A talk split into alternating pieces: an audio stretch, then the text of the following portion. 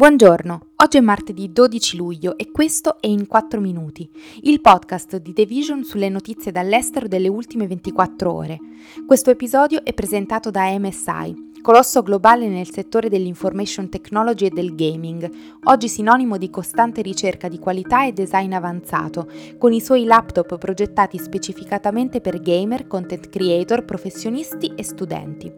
Oggi parleremo della deforestazione che uccide l'Amazzonia, delle banche di Henan in Cina dove non si può accedere ai depositi personali e di Joe Biden che scrive sul Washington Post per spiegare perché va in Arabia Saudita. La deforestazione dell'Amazzonia ha raggiunto un nuovo record durante la prima metà del 2022, secondo l'Agenzia Spaziale Brasiliana. I dati satellitari hanno mostrato che più di 3.980 km quadrati, un'area 5 volte superiore a quella di New York City, sono stati disboscati nei primi sei mesi di quest'anno, la cifra più alta che risale almeno al 2016. Nel mese di giugno si sono verificati i maggiori incendi degli ultimi 15 anni avviati dagli agricoltori, che hanno bruciato la vegetazione per disboscare la terra per colture e bestiame. Negli ultimi cinque decenni l'Amazzonia ha perso circa il 17% della sua foresta e secondo alcuni scienziati questa percentuale potrebbe salire al 20 o al 25 entro un decennio, il che potrebbe cambiare irreversibilmente l'ecosistema. La foresta pluviale, che assorbe enormi quantità di anidride carbonica dall'aria e la immagazzina nella sua vegetazione, verrebbe convertita in una savana aperta e degradata, mettendo in pericolo la biodiversità, modificando i modelli meteorologici regionali e accelerando il cambiamento climatico ma la deforestazione ha avuto una tendenza al rialzo negli ultimi tre anni e mezzo sotto la guida del presidente brasiliano Jair Bolsonaro, che ha emanato politiche a sostegno dell'estrazione mineraria e dell'allevamento, a discapito della protezione ambientale. Sono finite in scontri le manifestazioni dei depositanti di quattro banche cinesi che chiedevano ai loro istituti di credito di consentire l'accesso ai loro risparmi. Questa storia comincia ad aprile, quando queste banche hanno congelato di fatto i depositi dei loro clienti. Da allora in migliaia si sono recati a Zhengzhou, nella regione dell'Henan nella Cina centrale, per tentare di ritirare i propri soldi. Nel tempo sono scoppiate piccole proteste, culminate in una grande manifestazione il 23 maggio, prima che la polizia la sedasse. Questa vicenda però si intreccia anche con un abuso del codice sanitario. Da quando in Cina è scoppiata la pandemia, il paese, che non è nuovo al controllo dei cittadini, ha usato un'app per identificare e isolare le persone che sono state contagiate. Ora la città di Zhengzhou potrebbe aver usato quei dati per contenere le proteste contro il congelamento dei conti di migliaia di persone che stavano preparandosi a scendere in piazza e protestare. Molti hanno scoperto che i codici sanitari sui loro telefoni da verdi erano diventati rossi, il che significa non potersi muovere.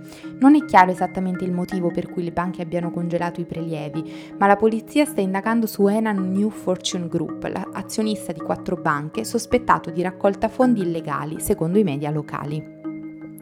Nel giorno in cui un sondaggio del New York Times ha mostrato che il 64% degli elettori democratici preferirebbe un nuovo candidato nella campagna presidenziale del 2024, Joe Biden ha pubblicato un articolo sul Washington Post in cui spiega le ragioni che lo porteranno questa settimana a intraprendere il suo viaggio in Medio Oriente. Il presidente americano ha spiegato di essere convinto di recarsi in un luogo più ordinato e sicuro rispetto a quello che si presentava 18 mesi fa ai tempi del suo insediamento. L'ambasciata americana a Baghdad a fine 2020 fu attaccata. La guerra nello Yemen infuriava prima del cessate il fuoco dello scorso aprile. L'Iran stava accelerando nel suo programma nucleare. In quella che è la sua analisi personale dei fatti e del contributo americano in Medio Oriente, Joe Biden ha sottolineato Dobbiamo contrastare l'aggressione della Russia, metterci nella migliore posizione possibile per superare la Cina e lavorare per una maggiore stabilità in quella regione del mondo, il Medio Oriente. Per fare queste cose dobbiamo impegnarci direttamente con i paesi che possono avere un impatto su questi risultati. L'Arabia Saudita è una di queste. E quando venerdì incontrerò i leader sauditi il mio obiettivo sarà quello di rafforzare una partnership strategica che si basi su interessi e responsabilità reciproci, pur restando fedele ai valori fondamentali americani. Comporre un brano musicale è qualcosa a metà tra sintetizzare una formula chimica e realizzare un preparato magico, un processo che si avvicina per certi aspetti all'alchimia, in cui convergono intuito, razionalità, regole formali, libertà creativa e interpretativa, conoscenze tecniche, curiosità, desiderio, ripetizioni e tentativi. Lo sa bene Dardust, pseudonimo adottato nel 2014 da Dario Faini, per dedicarsi alla creazione di brani che uniscono sonorità neoclassiche ed elettroniche. Musicista, compositore e produttore discografico dal percorso ricco e stratificato, che comprende anche una laurea in psicologia e un'esperienza professionale nel mondo del musical, Tardast ha collaborato con molte star che sono andate a formare l'attuale costellazione musicale italiana, creando delle super hit. Evidentemente in Dardust c'è qualcosa di peculiare, che attira l'attenzione e non solo gli permette di creare brani che intersecano perfettamente ciò che il grande pubblico desidera, ma in qualche modo danno vita a una nuova visione. Trovate un'intervista a firma di Lucia Brandoli su The Vision per il progetto dei Creators, sviluppato in collaborazione con MSI. Questo è tutto da The Vision, a domani.